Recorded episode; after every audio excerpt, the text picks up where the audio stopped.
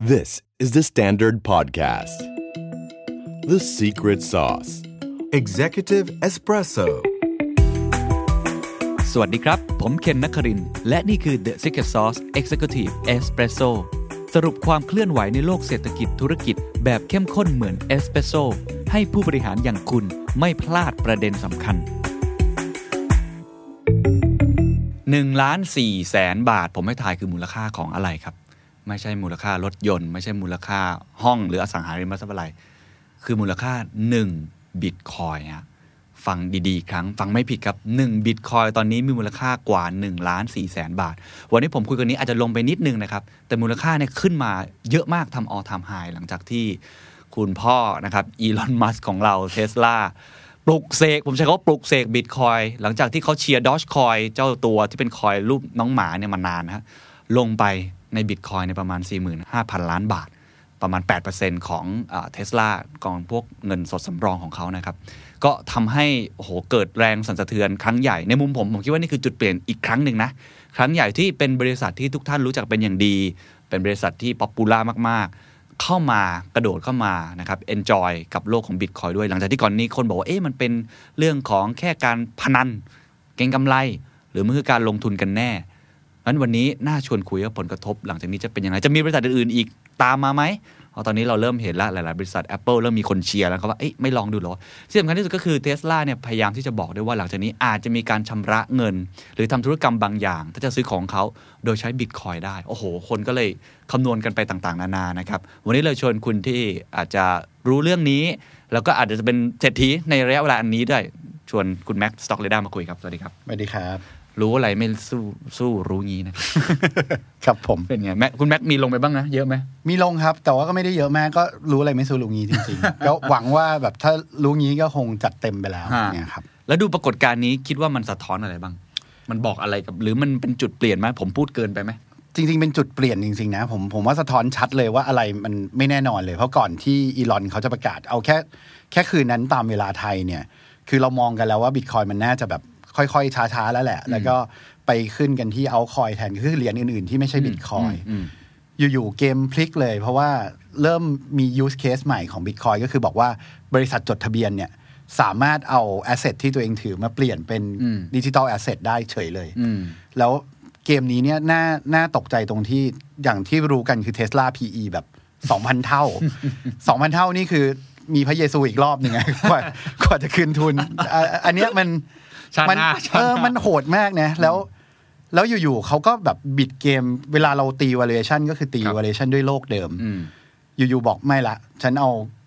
cash ที่ฉันมีอืมเข้าไปลงบิตคอยน์กลายเป็นว่าอยู่ๆไปขโมย upside ของบิตคอยน์เป็น upside ของเทสลาเฉยเลยอือะมอืมอืมอืมอันเนี้ยมันมันเป็น move ที่แบบ โอ้โห ไม่ใช่อีลอนคิดไม่ได้อะอืมผมว่ามันมันบ้ามากแล้วที่สำคัญคือบอร์ดยอมได้ยังไงมัน มันงงไปหมดคือทุกอย่างมันฝุ่นคลุ้งมากครับ ถ้าผมลองลองลองคิดภาพตามว่าคุณพ่ออีลอนของเราคิดอะไรอยู่เนี่ยทำไมเขาถึงกล้าไปลงทุนในบิตคอยทำไมเขาถึงคิดว่ามันคุ้มค่ากับการที่เขาเอาเจียดเงินสำรองส่วนหนึ่งลงไปในนี้ครับ ถ้าคิดแทนเขาก็แน่นอนเราไม่ใช่อีลอนอะนะ แต่ว่าผมอาจจะมองมองส่วนตัวคือ พอเราอยู่ในตลาดหุ้นเราเห็นอืมตัวเลขเห็นฟันดัมเ n นทัลต่างๆเราก็รู้สึกว่ายังไงเทสลามีแต่คนแช่ง ก็คือ คือมันแช่งอยู่แล้ว เพราะรถก็ขายได้ไม่ได้เยอะเท่าโตโยต้าอืมมันพุ่งขึ้นมาขนาดนี้จนจนเป็นเบอร์หนึ่งคือยังไงมันรอเวลาแบบคราชอยู่แล้วอืมตามตามความเชื่อของคน เพราะตอนเนี้ยที่เราซื้อกันไปเนี่ยมันซื้อถึงอนาคตว่าทั้งโลกเนี่ยใช้ EV กันหมดแล้ว แบบโอ้โหมีมีเรียกว่ายอดขายสูงเต็มที่ไปหมด ถ้า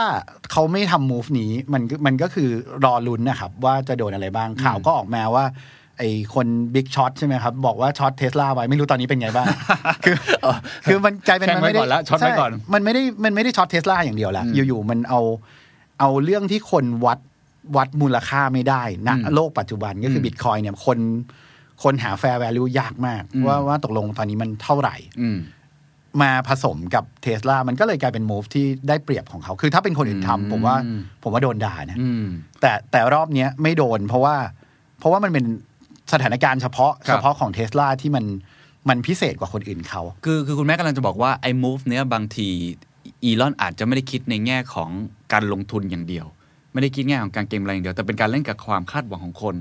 เล่นกับกระแสของบิตคอยน์กับกระแสของเทสลาตัวเองอันนี้ผมเข้าใจถูกไหมใช่ เพราะเพราะว่าก่อนหน้าที่เขาจะประกาศข่าวเนี้ยครับจริงๆ อีลอนเนี่ยน่าโดนก.ล.ต.จัดการมาก คือมัน manipulate ตลาดตลอดเลยอะเดี๋ยวเดี๋ยวก็ วันดีคืนดีก็ทวีตใส่แฮชแท็กบิตคอยน์บิตคอยน์ก็เด้งขึ้นมารอบหนึ่งอะไรเงี้ย คือมันเหมือนมันมันมีการ test ตลาดมาตลอดเวลาเหมือนลองดูอะเอ้ยสังคมจะรับไหมอืมอืมอืมลองแล้วเป็นยังไง ปรากฏมัน work ราคาตอบรับ คนก็รู้สึกว่าแบบ เออเฮ้ยมันมันเกิดอย่างเงี้ยครับ ผลดีที่เกิดขึ้นกับเทสลาคืออะไร ที่เขาคาดหวังว่าถ้าเกิดลงไปในบิตคอยอันนี้ เป็นกระแสขึ้นมา ชื่อฉันได้เปรียบ หรือว่าทำให้บริษัทตัวเองมี valuation เพิ่มหรือเปล่า หรือยังไงดึงคนใหม่ ๆ เข้ามาลงทุนเหรอครับ ผมมองว่าอย่างน้อยที่สุดเลยคนที่ไม่รู้จะเข้าบิตคอยยังไง ไปซื้อหุ้นเทสลาเขาก็จะรู้สึกว่าซื้อหุ้นบิตคอยก็คือมันมันเป็นการผสมของโดยที่ไม่น่าเชื่อเลยอะครับอืมแล้วก็อีกอีกรอบหนึ่งที่น่าสนใจก็คือ ลูกค้าเทสลาครับลูกค้าบิตคอยน์อะมันมี overlap กันอยู่อืมก็คืออมคนที่ รักการเปลี่ยนแปลง อยากลองของใหม่อืมแล้วก็ถ้ามันเป็นฐานลูกค้าสมมติ traditional มากๆ สมมุติเป็นเป็นอะไรเดียเป็น traditional เลยอะวอลมาร์ทเลยอะไรเงี้ยคงแบบเฮ้ยทำอะไรนี่มันเงินฉัน เพราะจริง ๆ การซื้อหุ้นเนี่ยครับ นักลงทุนก็คงหวังว่า บริษัทที่เขาไปลงทุนเนี่ยจะทำธุรกิจที่เขาถนัดอืมการไปซื้อหุ้นบิตไปซื้อบิตคอยมาด้วยด้วยเงินของประชาชนเนี่ยอืมแปลว่าอะไรก็แปลว่าจริง ๆ แล้วนักลงทุนจริงๆอะ สามารถเข้าบิตคอยเองได้อยู่แล้วอืมทำไมถึงไม่ไม่ไปเอาดีทางด้านที่เทสลาถนัดสมมติถ้าเขาไปลงทุนโรงงานเพิ่มหรือแบบลง e ีเต็มที่อย่างเงี้ยอืมผมว่ามันก็เป็นอีกแบบหนึ่งอืมแต่อยู่ๆมาลงบิตคอยคนที่แอนตี้ก็ผมเชื่อว่าต้องมีนะอืมเพราะว่าเอาเงินไปให้ใช้เรื่องเรื่องทำรถไฟฟ้าอ่าแล้วแล้วบิตคอยนักลงทุนทั่วไปถ้าสนใจจริงเขาก็ลงเองได้อยู่แล้ว ไม่อืมไม่มีเหตุผลอะไรเลยที่ ที่จำเป็นจะต้องซื้อหุ้นเทสลาเพื่อเพื่อให้ได้อัพไซด์บิตคอยอืมมันก็เรียกว่าเป็นเกมพิเศษ แต่ว่าอย่างที่บอกเลยตอนแรกว่าเทสลามันขึ้นมาเยอะครับมาก ๆ แล้วก็คนก็แช่งกันอย่างเดียว คราวเนี้ยมันก็เลย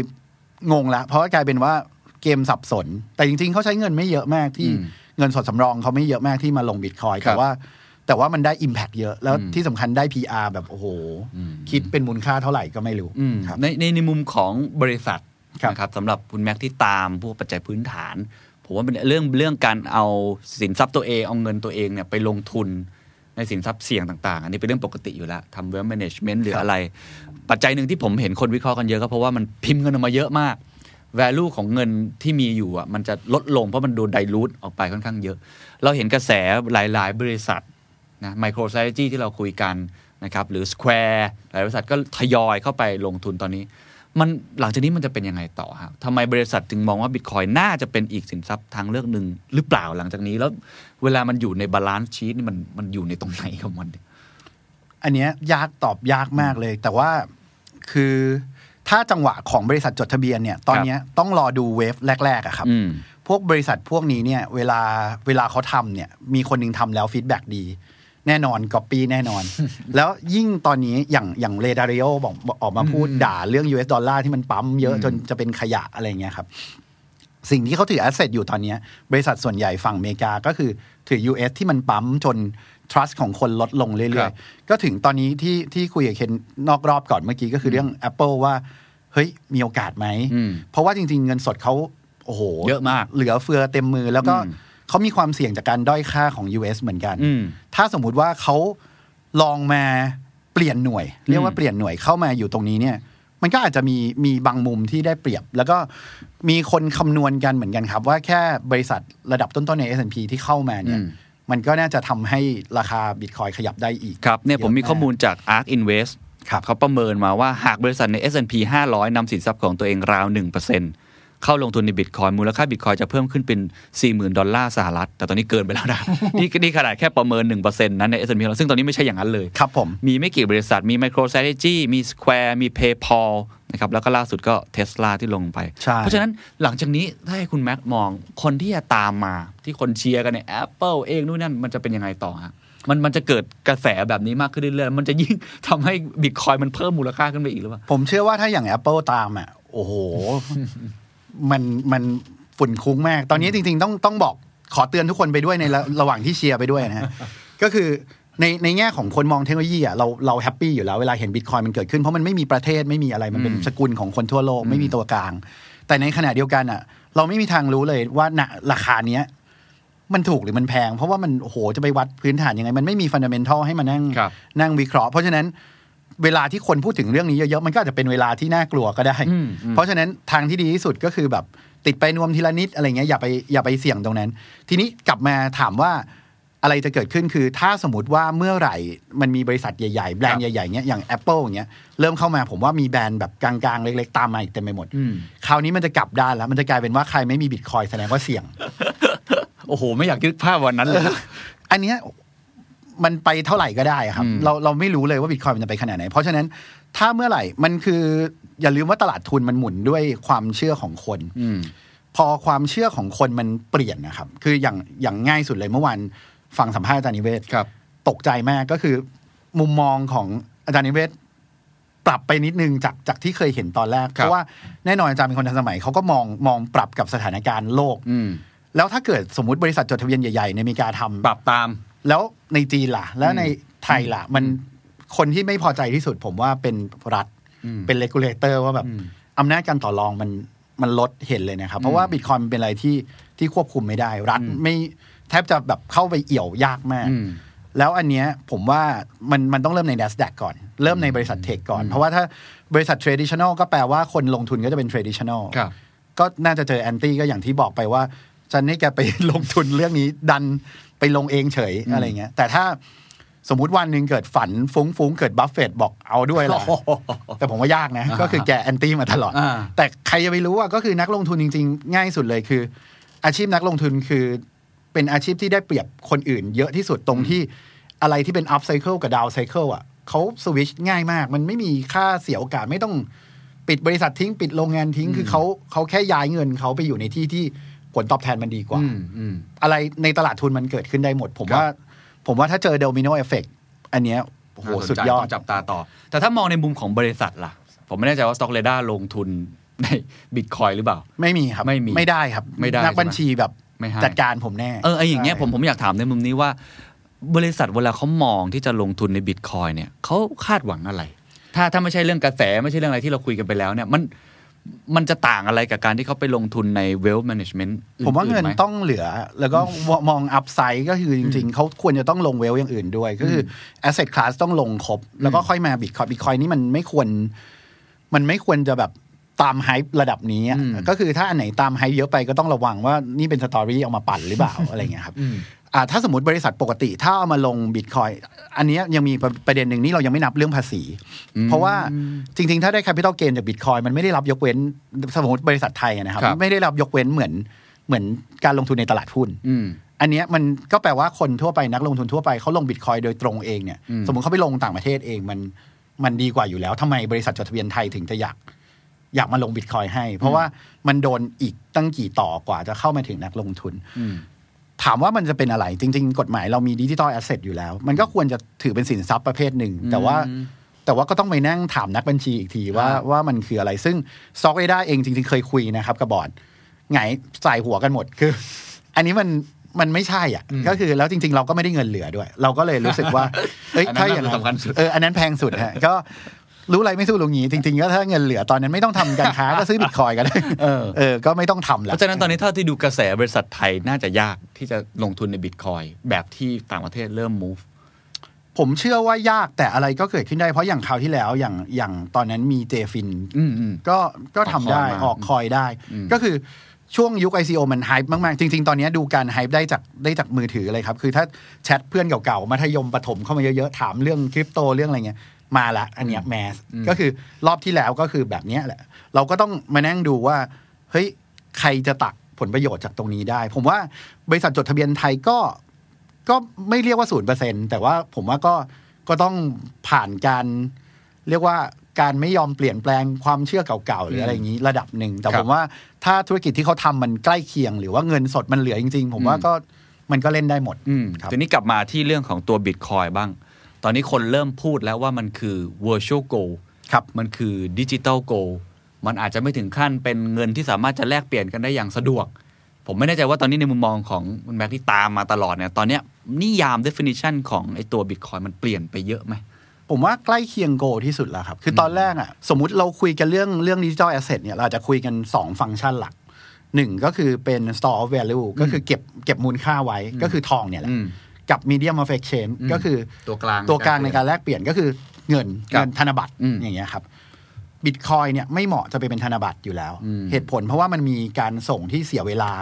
เสียค่าแก๊สในการส่งค่าแก๊สก็คือแบบเหมือนค่าตรงในการอืมโอนแต่ละทีอะเขาหักค่า fee มันซื้อกาแฟแก้วหนึ่งอาจจะจ่ายค่า fee แพงกว่า กาแฟอืมอ่ามันมันไม่คุ้มอยู่มันจะแล้วไม่เหมือนพวก wallet ต่าง ใช่ก็คือสมมุติเป็นคริปโตตัวอื่นที่ค่า fee มันต่ำครับๆมันก็เหมาะมากกว่าๆอ๋อ เพราะคริปโตของบิตคอยเหมือนไม่ได้ถูกออกแบบมาเพื่อในการแลกเปลี่ยน ใช่ครับ ใช่ไหมฮะ เหมือนเหมือนออกแบบมาเพื่อมีจำนวนจำกัด แล้วเก็บมูลค่าระยะยาว ซึ่งมันเหมือนทองมากเลยเนาะ เหมือนมากขุดขุดลงไปแล้วเจอได้แค่นี้ในโลกนี้มีแค่นี้ ใช่ ยังไม่มีอีกแล้วอะไรแบบนี้ ใช่ครับ ผมครับว่า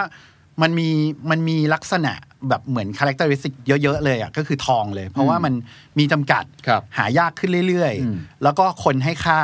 ทางโลกมากขึ้นเรื่อยอืมๆจริง ๆ เหมือนอีกอย่างคือเหมือนพักเครื่องอ้าวก็คือถ้าสมมติเราบอกว่าพักเครื่องนี้ราคาแบบโอ้โหสามสิบล้านอืมออกจากขอบเขตประเทศไปมันแบบอะไรเนี่ย มันอืมคืออะไรอืมแต่บิตคอยตอนนี้มันขอบเขตคือโลกอะครับ เพราะฉะนั้นมันก็เลยมันก็เลยมีตลาดที่มันใหญ่มากก็คือ เรียกได้ว่าความเชื่อของคนทั้งโลกมาเชื่อมกันผ่านอินเทอร์เน็ตอืมแล้วมันปิดไม่ได้บล็อกไม่ได้ ผมว่าอันเนี้ยน่าสนใจอืมก็คือเราตั้งคำถามเลยว่าบิตคอยเนี่ยมันมีจำนวนจำกัดก็คือ 21 ล้านบล็อกครับอ่า21 ล้านบิตคอยไอ้21 ล้านบิตคอยเนี่ยมันไม่มีเพิ่มอีกแล้ว ถ้าเราเชื่อว่าอีกสัก 50 ปี สมมติดูว่าเราอยากจะอยู่อีกสักกี่ปีอืมร้อยปี เราก็บอกว่าถามว่ามันยังอยู่ไหม ถ้าเราเชื่อว่าบิตคอยยังอยู่ ยังไงมันก็ควรจะเพิ่มค่านะอืม แต่เราไม่รู้นะว่าตอนนี้มันถูกหรือแพงไป แต่ถ้าสมมติเราถือร้อยปีเรารอได้ มันก็ควรจะ มันก็ควรจะเพิ่มขึ้น เพราะว่ามันมีจำนวนจำกัด อืมแต่แต่ถ้าเราเชื่อว่าความเสี่ยงของบิตคอยคือ มันอาจจะมีคริปโตเคอเรนซีอื่น ๆ สมมติอืมดิจิตอลหยวนออกมา Libra ตัวแปลงออกมาอืมมันมีหลากหลายอย่างเงี้ย มันก็มันก็อาจจะมีการเปลี่ยนแปลงแต่ไอ้พวกนั้นเนี่ยมันก็ออกมาเป็นเคอร์เรนซีเป็นเงินอืมแต่ไม่ได้เป็นทองคำอืมผมว่ามันก็มันก็น่าคิดแหละแต่ถ้าแนะนำตอนนี้ผม ข้อดีที่สุดของบิตคอยที่คนส่วนใหญ่ไม่เข้าใจก็คือ แบบเหมือนเข้าใจผิดก็คือบิตคอยต้องมีล้านสี่แสนบาทถึงจะซื้อได้อืมอืมจริงๆบิตคอยมี10บาทก็ซื้อได้ แล้วมันซื้อได้0 0 0 0 0 1อะไรเงี้ยอืมเนี่ยเป็นข้อดีที่สุด เพราะว่าทองคำอะ มันก็มีมีปัญหานี้เหมือนกัน เราไม่สามารถเอาทองไปแบบ ซอยย่อยครึ่งเส้นซื้อน้ำได้เดี๋ยวเต็มที่ก็สลึงหนึ่งอะใช่อ่า อันเนี้ยเราซอยได้ พอมันซอยย่อยได้ ใครก็ลงทุนได้ มันมันประชาธิปไตยมากกว่าสำหรับการลงทุน อืมเพราะฉะนั้น ถ้าเอาง่ายสุดเลย mass mass คนทิ้งเงินไปกับหวยเยอะมาก แบบซื้อลอตเตอรี่ตลอดเวลา ง่ายสุดเปลี่ยนลอตเตอรี่มา เป็นซื้อบิตคอยตลอดเวลา ผมเชื่อว่ายังไงกำไรกว่าซื้อลอตเตอรี่แบบอืมโอกาสที่คุณจะถูกลอตเตอรี่มัน มันแทบจะเป็นศูนย์แล้วก็ครับคุณตีมันเป็นแบบศูนย์ตลอดอยู่แล้วอืมอันเนี้ยเท่าเท่าที่คุณแม็กดูเอ่อคุณแม็กมั่นใจมากน้อยแค่ไหนว่าตอนนี้มันคือดิจิทัลโกอย่างแท้จริงแล้วหรือมันต้องใช้เวลาพิสูจน์ตัวเอง อีก เพราะบิตคอยก็พิสูจน์ตัวเองมาเยอะนะครับ ขึ้นลงขึ้นลงมีกระแสอย่างนี้ตลอดเวลา ตอนเนี้ยพี่คุณแม็กมองว่ามันคือ virtual gold อย่างแท้จริงแล้วไหมหรือยังถ้าถ้าส่วนตัวผมคือมันเป็นแล้วอืมเป็นนานแล้วเหมือนกันครับอืมแต่ว่าเราแค่ยังไม่มีตังค์ไปซื้อมันเยอะ แต่ว่าอ่ามันมันพิสูจน์ตัวเองมาเยอะมากอืมอ่าจากความเป็นสแกม ความเป็นแชร์ลูกโซ่อืมความเป็นอ่าซื้อขายยาเสพติดตอนตอนแรก ๆ แล้วมันค่อยๆ พัฒนาจริง ๆ ผมก็เป็นคนหนึ่งที่ดูถูกมันก่อนหน้าอ๋อนี้เหรอฮะใช่ก็ไม่ใช่มาถึงแล้วก็แบบโหตื่นเต้นกับมันเลยอ่ยังเซ็งอยู่ว่าตอนแรกอะครั้งแรกที่ซื้อบิตคอยซื้อที่สิงคโปร์อืมมันมีงานหนึ่งแบบเหมือนพยายามจะกระตุ้นให้คนใช้บิตคอยครับเอ็กชแนนนั้นปิดหนีไปละ คือแบบเอาเงินฉันคืนมา คือมันแบบ โอ้แบบ อันนั้นอะตอนนั้นเรายังมีความความสงสัยอยู่เยอะอืมแต่ณเวลานั้นมันเป็นรายย่อยหมดครับแล้วอยู่ๆมันก็มีเริ่มมี พวกตัวใหญ่ๆเข้ามา มีนักลงทุน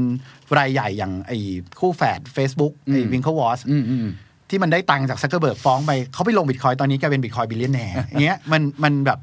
มันเริ่มเห็นยูสเคสแล้วก็ในไทยเองจริงๆ ก็มีหลายคนที่เปลี่ยนชีวิตเลย แต่เขาอาจจะโลโปรไฟล์หน่อยอืมอะไรเงี้ยมันทำให้เราเห็นว่า โลกมันเปลี่ยนก็อาจจะต้องแบบพยายามเปลี่ยนความเชื่อแล้วก็กลืนน้ำลายตัวเองไปเยอะเหมือนกัน อะอะไรที่ทำให้คุณแม็กเริ่มมั่นใจแล้วก็ได้รับ บทพิสูจน์กับตัวเองว่า เอ้ย อันเนี้ยมันไม่ใช่เรื่องแค่การพนันหรือว่าเรื่องโลกมืดแล้ว แต่มันเริ่มเป็น virtual gold อย่างแท้จริงอะถ้ามุมผมเนี่ย ผมเห็นเทสลาลงเนี่ยมุมผมอ่าผมรู้สึกว่า เฮ้ย มันเริ่มมีน้ำหนักแล้ว หรือว่ากองทุนบางกองทุนอาร์คเองหรืออะไรต่างๆ เริ่มออกมามีผลวิจัย หรืออาจจะไปลงทุนอีกทีหนึ่งด้วยเนี่ยครับคุณแม็กมองเห็นอะไรปัจจัยอะไรที่มันเป็นตัวที่ทำให้เรามาเริ่มมั่นใจกับมันมากขึ้น ถ้าจังหวะผมที่ตื่นเต้นมากๆ ผมจังหวะ เรื่องตอนจีนแบนบิตคอยอืมเพราะว่ามันเหมือนจริง ๆ ก่อนหน้านั้นถ้าถ้าเอาแบบที่มันมันค่อยๆสุมไฟเรามาเรื่อยๆครับ คือเพื่อนเราคนที่มันเก่งๆอะ ที่เราสู่ฮกมันว่าแบบเออไอ้นี่มันแบบโหเคี่ยวมากเหนียวมากอืมมันเริ่มสนใจแอสเซทประเภทนี้ พอมันมันคล้ายๆ เหมือนเป็น Echo Chamber พอคนมันบอกเราเยอะๆ เราก็เริ่มเริ่มรู้สึกว่า เฮ้ย สงสัยต้องลองมองมันใหม่อืม แต่ว่าที่โหดสุดคือจีนเริ่มแบนเนี่ยราคาบิตคอยมันตกแบบเละตุ้มเปะเลยอืมแต่เราก็เริ่มตั้งคำถามว่า เฮ้ย มันเกิดอะไรขึ้นทำไมจีนมันต้องขนาดนี้ แสดงว่าเนี่ยมันเป็น threat ของอืมของเขาจริงถ้าถ้าเกิดเขาไม่คิดแล้วคงจะปล่อยปล่อยๆไปๆใช่ มันมันคือไม่มีความจำเป็นจะต้องไปจัดการเลยอืมให้มันเป็นข่าวใหญ่โตอืมแล้ว รัฐบาลส่วนใหญ่ในโลกก็ยังยังมองอย่างนั้นอยู่อืมแต่ถ้าเขามองเป็น threat แสดงว่ามันน่าจะต้องมีอะไรบางอย่างอืมแต่ถามว่าเขาพยายามบล็อกจีนเนี่ยบล็อกได้ทุกอย่างอืมแต่มันบล็อกบิตคอยไม่ได้ไง เพราะว่ามันดีไซน์มาให้ให้ไม่ถูกบล็อก ถ้าจะบล็อกบิตคอยต้องบล็อกอินเทอร์เน็ตทั้งโลกอืมมันก็เลยกลายเป็นว่า เฮ้ย อันเนี้ยแหละ มันมันน่าจะมีอนาคต แต่ว่าถามว่าเราเชื่อระดับแบบขายบ้านขายรถไปลงเลยไหมเอาตรงๆ เราก็ยังไม่กล้าขนาดนั้น เราก็แบบ เฮ้ยขอติดปลายนวมหน่อย พอมันมาทีอาจติดอีกหน่อยอืมติดอีกหน่อย ก็ค่อยๆทยอย อันเนี้ยมันก็เลยกลายเป็นว่า ก็รู้อะไรไม่สู้ตรงนี้เราก็เสียดายที่เราไม่กล้าทุ่ม แต่อีกทีนึง ถ้าเราเสียดายที่เราไม่กล้าทุ่มตอนนี้เราอาจจะหมดตัวไปแล้วก็ได้ มันเราไม่รู้หรอกก็ เพราะฉะนั้นมันก็ต้องเป็นการการ balance ให้กับเท่ากับความเชื่อที่เราอินกับมันศึกษากับมันอย่างอืเงี้ยครับมอันนั้นพอพอคุยเรื่องนี้อะลองลอง ในแง่ความเสี่ยงบ้าง แล้วเดี๋ยวผมครับจะกลับมาถามว่าคุณแม็กลงทุนกับมันยังไงเมื่อกี้บอกไปแล้วครับติดปลายนวมเล็กน้อยอันนี้แล้วแต่เป็นวิจารณญาณนะครับนะครับแล้วก็คงจะต้องกลับมาถามว่ามันจะไปต่อไหม หรือจะไปยังไง ผมเห็นเสียบางคน บอกว่าจะขึ้นไปเป็นล้านเหรียญโอ้โห อันนี้ผมไม่รู้เหมือนกันว่าจริงไม่จริง แต่ว่าเนี่ยย้อนกลับมาก่อน คุณแม็กคิดว่าไอ้ตัวบิตคอยเนี่ยความเสี่ยงของมันมีอะไรบ้าง ผมเห็นเรียดาริโอออกมาเขียนเรื่องนี้มีครับผมสามข้อเหมือนกันก็น่าสนใจเหมือนกันอย่างเช่นครับบางคนบอกว่าเมื่อกี้พูดไปเกินไปนิดนึงอาจจะมีตัวอื่นมาแทนหรือเปล่าครับแล้วทำให้มันลดความนิยมลงไป หรือจะทำยังไงที่จะผ่าน regulator หรือทำยังไงให้กองทุนสถาบันต่าง ๆเขามีความน่าเชื่อถือครับคุณแม็กมองว่าความเสี่ยงที่สำคัญของบิตคอยนี้มีอะไรบ้างทำให้เรายังไม่แบบโอ้โหมั่นใจเป็นหนึ่งในการ allocate ของเราอย่างชัดเจน Maximalist เออผมว่าความเสี่ยงมันอันอันแรกเลยครับคริปโตเคอเรนซีมันมีได้หลากหลายอืมเรายังไม่รู้ว่ามีอะไรที่ ที่มันสามารถพัฒนาแล้วมาทดแทนได้ไหมอืมแต่ว่าความเสี่ยงที่น่ากลัวกว่านั้น ถึงแม้ว่ามันจะบล็อกไม่ได้เนี่ย regulator ในบางประเทศ อย่างอย่างตอนนั้นเวเนที่เขามีปัญหาเยอะๆอะครับ การมีบิตคอยคือผิดกฎหมายอืมมันจะมีกฎหมายแปลกๆออกมาเยอะมาก มันก็อาจจะชะลอชะลอ แต่ว่าผมเชื่อว่ามันมันก็เรียกว่าแล้วแต่พื้นที่แล้วแต่อืมอะไรมากกว่า ความเสี่ยงอีกอย่างด้านเทคนิคคือบิตคอยอะมันคือจริง ๆ มันคือคริปโตเคอเรนซีคริปโตก็คือการเข้ารหัสเงินครับ ถ้าสมมติว่าคอมพิวเตอร์มันออกมาเป็นแบบเหมือนเป็นควอนตัมแล้วมันแบบแรงมากจริง ๆ แล้วมันอืมโหแก้สมการได้ทั้งหมดด้วยความรวดเร็วมันก็ได้มันก็จะเหมือนกับว่าเราไปดาวอังคารแล้วเจอทองคำทั้งดาวอังคารเลยsupply มันก็จะเกินเหตุอย่างเงี้ยมันก็มันก็อาจจะพังได้เออแต่ว่าถามว่ามันมันจะเห็นก่อนไหม ผมก็เชื่อว่าเราเราน่าจะค่อยๆค่อยๆเห็นการเปลี่ยนแปลงเรื่อยๆอืมแต่ว่า เอาจริง ๆอะมันมันคงมีความเสี่ยงในด้านราคาปัจจุบันอีกประเด็นหนึ่งอืมอืมอืมก็คือ ถ้าเมื่อไหร่เราคุยกับคนรอบๆ แล้วคุยแต่เรื่องบิตคอยอะมันก็เหมือนตลาดหุ้นนะครับอืมเวลามีหนังสือหุ้นเต็มแผงอะมันคืออารมณ์เดียวกันเลยอ่าคราวที่แล้วสองสามปีที่แล้ว ตอนตอนที่บูมมาก ๆ ก็เป็นแบบนี้อืมแล้วเราก็ไปเจอ crypto winter แบบใหญ่มาก รอบนี้ก็ผมก็เชื่อว่ามันก็ควรจะใกล้มาถึงแล้วเหมือนกัน เพราะว่าตอนเนี้ยเราเราแบบ อินมากเมื่อวาน Clubhouse เที่ยงคืนคุยกันถึงตีหนึ่งตีสองคือเรื่องคริปโตอะเออคือมันตอนนี้มันไม่ใช่แค่บิตคอยมันมีเรื่อง DeFi เรื่องอะไรเต็มไปหมดที่มันเป็นด้วย use case เต็มไปหมด ซึ่งอันเนี้ยก็น่ากลัวอืมแต่อยู่ที่ว่าคือถ้าเจอเคสแบบอีลอนเนี่ยคือเราไม่รู้ไงเพราะคืออีลอนมันทำทุกอย่างมึนไปหมดฝุ่นคลุ้งแล้วก็ไม่รู้ว่าว่าจะเป็นยังไงต่อ ก็รอรอเขามาพูด Clubhouse เดี๋ยวเขามาพูดอีกก็น่าจะแบบน่าจะมันคือแบบหมายถึงอีลอนจะมาพูดใน Clubhouseใช่เขาเคยมาพูดแล้วแล้วแบบอ๋อโอ้โหคึกแม่คนแบบแห่เข้าไปห้องเต็มอะไรเงี้ย ผมว่าตอนเนี้ยคนที่ปั่นได้ดีที่สุด หลังจากหมดยุคทรัมป์แล้วก็คืออีลอนคือทรัมป์แม่งทวีตเสร็จมีมีปัญหาทุกทีคราวนี้มาละคนใหม่มาละครับอะอะผมลองลองให้ดูนะครับว่าที่เรดาริโอเนี่ยเขาพูดถึงเขาออกตัวนะว่าเขาอาจจะไม่ได้เข้าใจมาก แต่ก็ชื่นชมบิตคอยว่าพิสูจน์ตัวเอง แต่เขาบอกว่ามีความท้าทาย 3 ปัจจัยหลักนะครับ อันที่หนึ่งเขาบอกว่าบิตคอยยังเป็นสินทรัพย์ที่มีความผันผวนสูงมาก ขณะที่อำนาจในการซื้อของมันยังผูกติดกับแรงเก็งกำไร เมื่อเทียบกับสินทรัพย์อื่นๆที่มีอยู่ก่อนหน้านี้นะครับ เช่นทองคำหรืออสังหาริมทรัพย์ 2. บิตคอยยังมีความเสี่ยงจากการที่รัฐบาลต่างๆ ยังไม่ได้ให้การรับรอง รวมถึงความไม่แน่ชัดของความต้องการในอนาคต ขณะเดียวกันแม้ว่าหน่วยกำกับหลายแห่งอาจจะพยายามช่วยให้บิตคอยได้รับการยอมรับมากขึ้น แต่บิตคอยยังมีความเสี่ยงจากการที่อาจจะถูกเทขายออกมาโดยรายใหญ่ที่ถือครองอยู่อะนี่เรายังไม่ได้พูดนะ เดี๋ยวเราจะพูดประเด็นนี้นะ ซึ่งผมว่ามีเจ้าใหญ่ ๆ อยู่เยอะนะฮะสามครับแม้สภาพคล่องของบิตคอยจะเพิ่มขึ้นสูงมาก แต่ก็ยังมีคำถามว่าปริมาณนี้จะเพียงพอต่อการถือครองของนักลงทุนสถาบันขนาดใหญ่หลาย ๆ แห่งหรือไม่อะอันนี้น่าสนใจ เพราะว่าไอ้ตัวนี้ บิตคอยจะกลายเป็นสกุลเงิน หรือสินทรัพย์ทางเลือกที่สำคัญปัจจัยสำคัญอย่างหนึ่ง คือการถูกถือครองโดยนักลงทุนสถาบันอะผมไม่แน่ใจว่าตอนนี้มันแค่ไหน เอาประเด็นเมื่อกี้ก่อนว่า เราไม่รู้เลยว่าเจ้ามือเนี่ยมันมีเยอะแค่ไหนในตลาดนี้ซึ่งผมเชื่อว่ามันน่าจะมีเยอะมากนะเยอะมากครับครับก็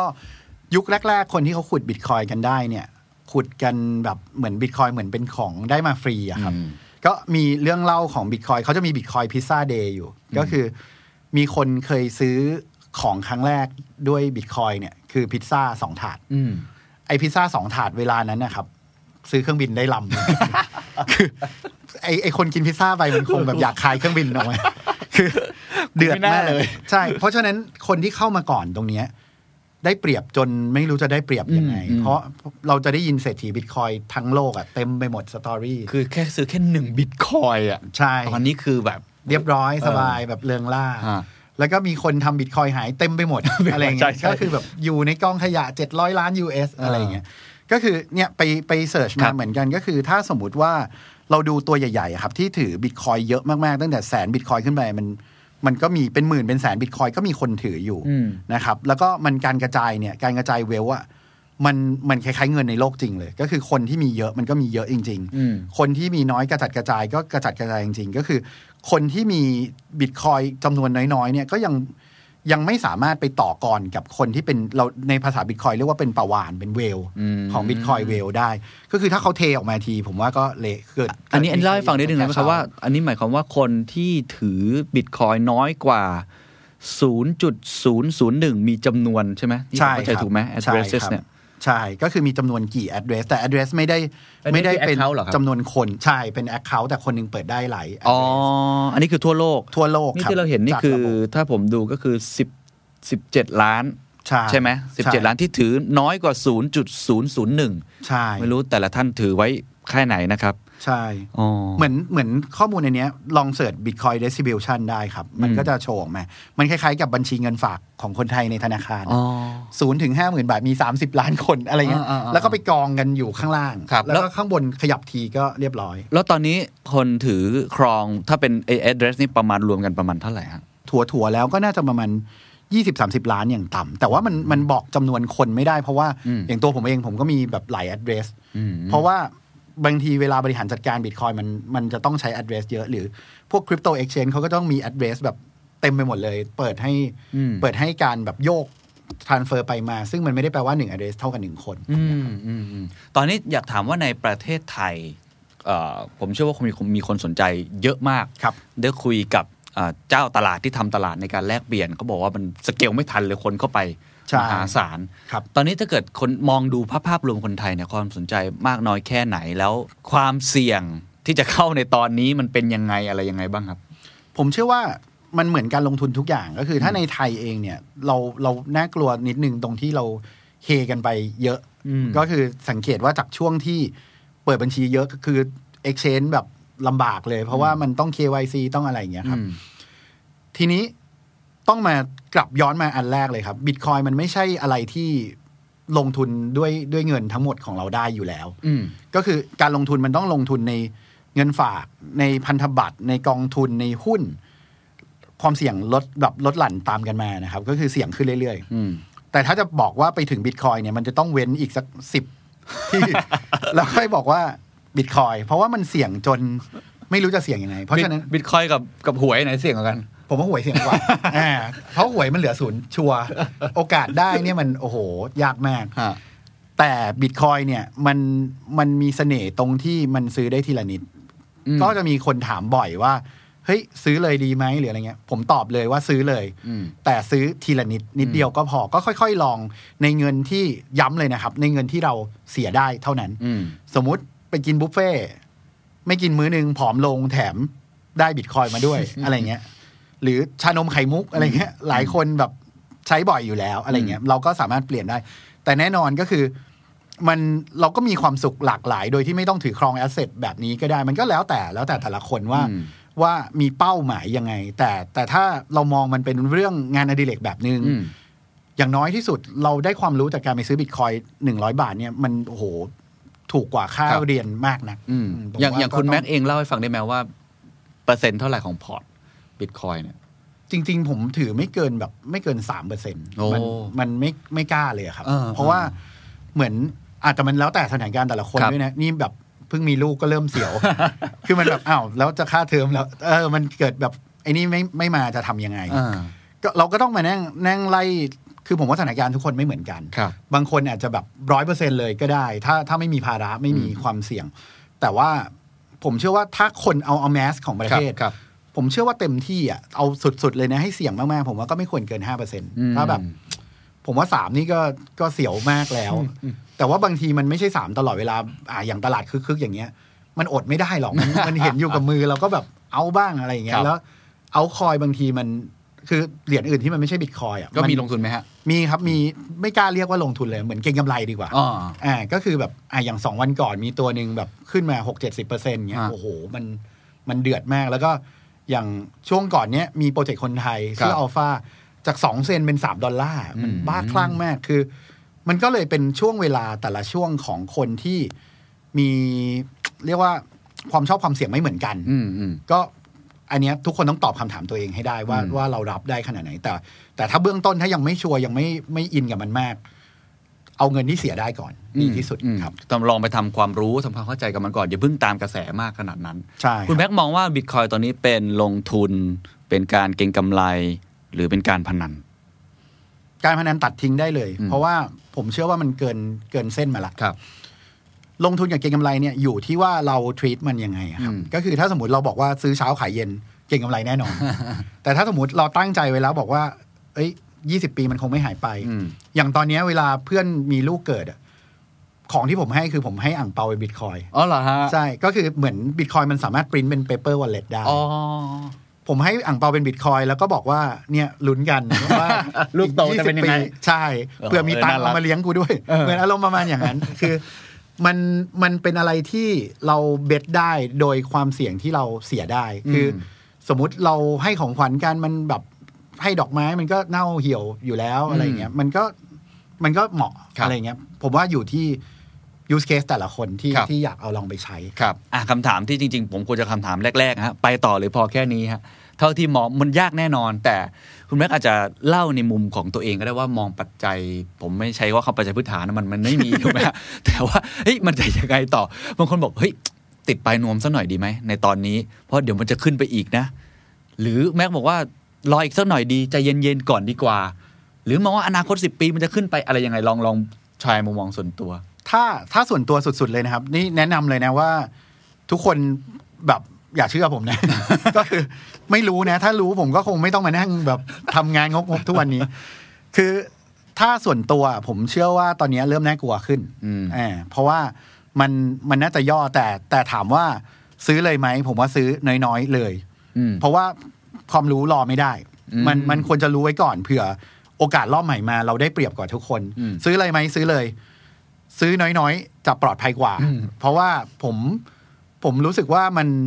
เอาแค่ย้อนอดีตไป ถ้ารู้งี้สักหกเดือน ผมว่าวันนี้จะคึกคักแบบโอ้แฮปปี้มาก เพราะฉะนั้นมันผมว่ามันเป็นเรื่องใหม่ อาจจะแบบเราเรียนทำอาหารได้ เรียนเล่นกีฬาได้อืมเรียนไอเด็กอื่นๆได้ ผมว่าการเรียนการลงทุนมันก็ควรจะเป็นสกิลหนึ่งที่ทุกคนลองลองมาทดสอบกันดูแล้วมันก็ไม่ได้ใช้เงินเยอะอะไรอืมครับเรียกได้ว่าเป็นการใช้เงินเพื่ออาจจะใช้คำว่าเรียนรู้แล้วกันเนาะใช่ถ้าเกิดว่าเป็นคำแนะนำของคุณแม็กทุกคนต้องจ่ายค่าเทอมครับใช่เป็นธรรมชาติอืมอะทีนี้คุยเราคุยเรื่องลงทุนเรื่องอะไรไปแล้ว ลองคุยในแง่ภาพใหญ่พอถอยออกมา ผมว่าการขยับของอีลอนมัสในครั้งนี้ก็ทำให้วงการหันกลับมามองบิตคอยอีกครั้งหนึ่งในโลครักบของการเงินในโลกของตลาดทุน คิดว่าหลังจากนี้ บทบาทของบิตคอยที่ regulator เขามองรัฐบาลแต่ละประเทศมอง หรือในแง่ของการแลกเปลี่ยนเองที่ PayPal เองอะไรเอกบริษัทต่างๆ เริ่มที่จะเข้ามาให้มันแลกเปลี่ยนกันมากขึ้นเนี่ยมันจะเปลี่ยนไปยังไงบ้างไหมครับผมว่าบิตคอยเป็นเครื่องมือทำให้คนเปิดใจอืมคือมันเป็นเหมือนด่านแรกที่ทำให้คนเปิดใจ เรียนรู้ว่าเฮ้ยโลกมันกำลังจะเปลี่ยนแล้วอืม regulator มองบิตคอยตอนแรกกับตอนเนี้ยผมเชื่อว่าไม่เหมือนกันอ่าผมว่าแค่ฟังคำสัมภาษณ์ดรนิเวศผมก็รู้สึกแล้วว่าตกใจว่าแกอะแกเปลี่ยนแกฟันเลยว่าเป็น virtual gold อะผมตบโต๊ะอะแบบเฮ้ยครูมาแล้วอย่างเงี้ยถ้า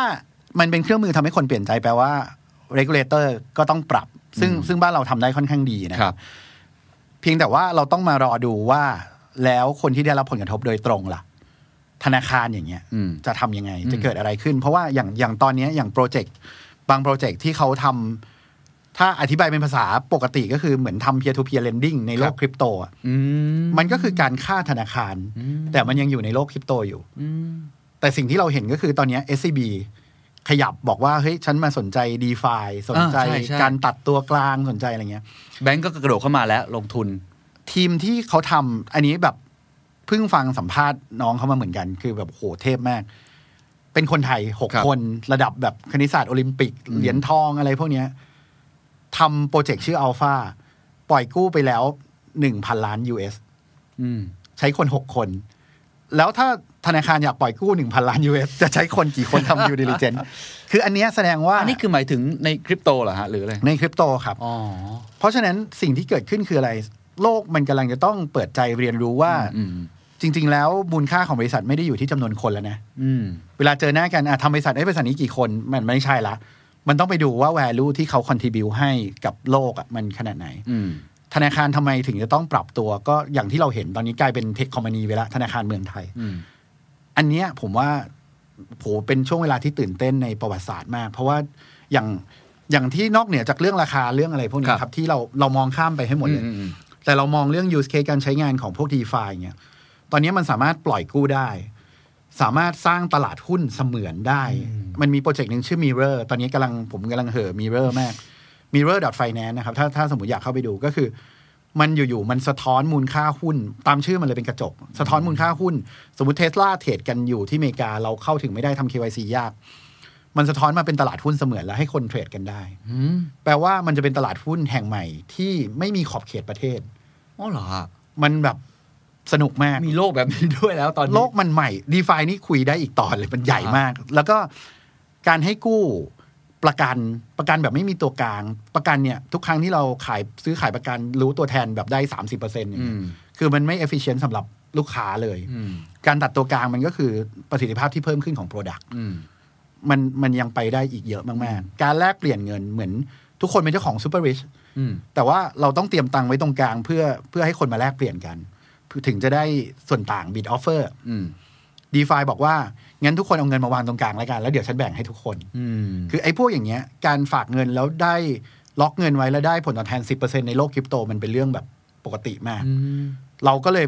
สนใจมากว่า d e f i เนี่ยทำยังไงให้คนทั่วไปเข้าถึง d e f i ได้ง่ายขึ้น คือคุณแม่กำลังจะบอกว่าบิตคอยเป็นแค่หนึ่งในความตื่นเต้นของโลกการเงินใช่ ตลาดทุนที่มันกำลังจะเข้าสู่เนี่ยยุคใหม่แล้วตื่ครันบเต้นอย่างแท้จริง ใช่ครับแล้วอธิบายสั้นๆ ให้ฟังนิดนึงได้ไหมผมได้ยินคำนี้บ่อยมากช่วงนี้ decentralized finance สั้ครันบๆก็ได้ครับว่าสำหรับคนที่อาจจะแบบเอ๊ะยังไม่เข้าใจดีไฟแนนซ์เนี่ยปกติแล้วมันเป็นโลกเซ็นทรัลไลซ์อืมเพราะคนจะเป็นธนาคารก็ต้องไปขออนุญาตครับ ต้องตรวจสอบตรงกลางต้องอะไรอย่างนี้ ก็คือเราต้องเชื่อธนาคารอืมว่าเขาเก็บเงินเราแล้วไม่หายอืมdecentralized finance บอกว่าทุกคนทำตัวเป็นธนาคารได้อืมก็คือ อะไรล่ะที่เป็นหลักยึดตรงกลางก็คือตัว smart contract ที่เขาเขียนขึ้นมาแล้วทุกคน audit ร่วมกัน ก็คล้ายๆบล็อกเชนอะไรอย่างนั้น มันคือบล็อกเชนครับอ่าใช่ ก็คือมันเป็นมันเป็นบล็อกเชนที่ขายฝันสองสามปีที่แล้วตอนทำตอนนั้นนะแต่ตอนนี้มันเริ่มมี use case ที่เห็นขึ้น มันเป็นเรื่องเดิมแต่ว่ามีแบบ keyword marketing อันใหม่ที่มาเล่าให้ฟังอ๋อใช่ แล้วแล้วมันน่าตื่นเต้นตรงที่คนเอาตังค์ไปล็อกในนี้เยอะขึ้นเรื่อยๆ คือ คนอาจจะไม่อยากเทรด คนอาจจะอยากฟาร์ม เรียกว่าฟาร์ม ตอนนี้เขามีคำใหม่เรื่องชาวนาดิจิตอล ก็คือ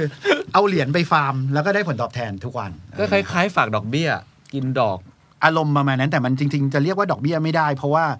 มันเป็นส่วนแบ่งของการเอาเงินเราไปให้คนเขายืม อืมอ่า แต่ว่ามันมันไม่ได้จ่ายเป็นดอกเบี้ยซะทีเดียว มันมันคือถ้าถ้าเขาเทรดเยอะเหมือนสมมติมูลค่าการเทรดเยอะ มันก็จะแบ่งออกมาให้เยอะ อืม ถ้าคนเทรดน้อยก็แบ่งออกมาให้น้อยกับกันก็คือถ้าคนมาหารกับเราเยอะ คนเงินใหญ่กว่ามาแย่งเรา เราก็ได้น้อยลงอะไรเงี้ย โอ้ระโหมาณนั้นเป็นอีกโลกหนึ่งจริงผมว่าต้องจัดอีกตอนหนึ่งนะครับเพราะว่าเป็นแต่ว่าอย่างน้อยเนี่ยผมว่าวันนี้ได้ได้อะไรหลายอย่างแล้วในแง่ของมุมของอะการลงทุนการเก็งกำไร ผมว่าวันนี้ก็ได้ทั้งในแง่ของโอกาส แล้วก็ความเสี่ยงที่คุณแม็กก็พยายามเหมือนกับเตือนสติด้วยในขณะเดียวกันก็ก็เชียร์ไปด้วยนะฮะแล้วก็มองเชียร์ไปโลกเตือนไปโลกโลกข้างหน้าไปนะสุดท้ายให้คุณแม็กพูดถึงบทเรียนของตัวเองแล้วกันว่าได้ติดตามข่าวในช่วงเนี้ยสองสามวันที่ผ่านมาแล้วสำหรับผมผมว่าเป็นช่วงเวลาที่ตื่นเต้นมากๆ นะครับแล้วเป็นเป็นเป็นปรากฏการณ์ที่ใหญ่มาก ที่มันเข้าสู่แมสอย่างแท้จริง อันนี้ในมุมผมนะ คุณแม็กเรียนรู้อะไรจากปรากฏการณ์ไอตัวเทสลาเข้าไปซื้อบิตคอยแล้วก็อื่น ๆ อีกบ้างครับ ผมมองว่าจริง ๆ ก็แบบมีบ่นกับตัวเองนิดนึงว่าทำไมเรายังเชื่อไม่สุดไม่พอ เพราะว่าเราเห็นน้องๆที่เขาเชื่อแบบเชื่อสุดๆจริง ๆอะเอาตรงๆเลยก็คือเราก็ยังไม่กล้า ถ้าถ้าแบบอื้อหือ จะกล้าลุยขนาดนั้นได้ยังไง เพราะมันแบบเราก็มีความเชื่อโลกเก่าอยู่เยอะอืมแต่กับน้องที่เขาแบบประสบการณ์น้อยกว่า ไม่สนใจตลาดทุนเลยปกติ แต่เขาเชื่อโลกนี้จริง ๆอะอืมโอ้โหเขาสุดโต่งจริงนะอืมคือแล้วเราเห็นผลลัพธ์ ก็คือผมว่าบทเรียนที่ผมเรียนรู้ก็คือบางทีเราอาจจะต้องเปิดใจมากกว่านี้เหมือนเหมือนเราอาจจะแบบมีอายุระดับหนึ่งแล้วมั้งมันก็เลยคงแบบเริ่มเริ่มกลัวเริ่มกังวลเริ่มอะไรอย่างเงี้ยคือถ้าเราเปิดใจแล้วศึกษามันลึกจริง ๆ บางทีเราอาจจะ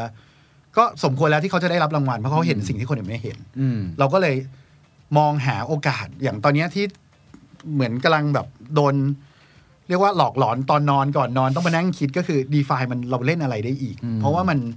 มันดูว่ามันน่าจะเปลี่ยนโลกได้เยอะครับ ขอบคุณมากครับ ผมว่าวันนี้ได้หลาย ๆ อย่าง รู้อะไรไม่สู้ รู้งี้ แล้วก็คนที่เขาเชื่อ ในเรื่องใหม่ๆ เห็นโอกาสใหม่ๆ เขาก็ควรจะได้รับรางวัลนั้นไป ในขณะเดียวกันครับ ถ้าเกิดว่าสิ่งที่เขาเชื่อนั้น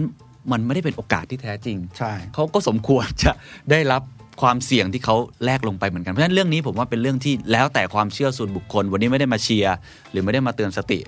แต่อย่างเดียว แต่พยายามให้แง่มุมให้ทุกคนเนี่ยได้กลับไปคิดด้วยมุมของตัวเอง นะครับแล้วเดี๋ยวเรามาคุยกันว่าปีหน้า เราจะมาคุยกันอีกคนว่าแบบว่า รู้อะไรไม่สู้ รู้งี้ตอนนั้นแม็กอาจจะเริงร่าไปแล้วก็ได้นะครับ หรือจริงๆอาจจะเป็นอีกมุมหนึงก็ได้วันนี้ขอบคุณคุณแม็กมากครับได้ครับขอบคุณครับ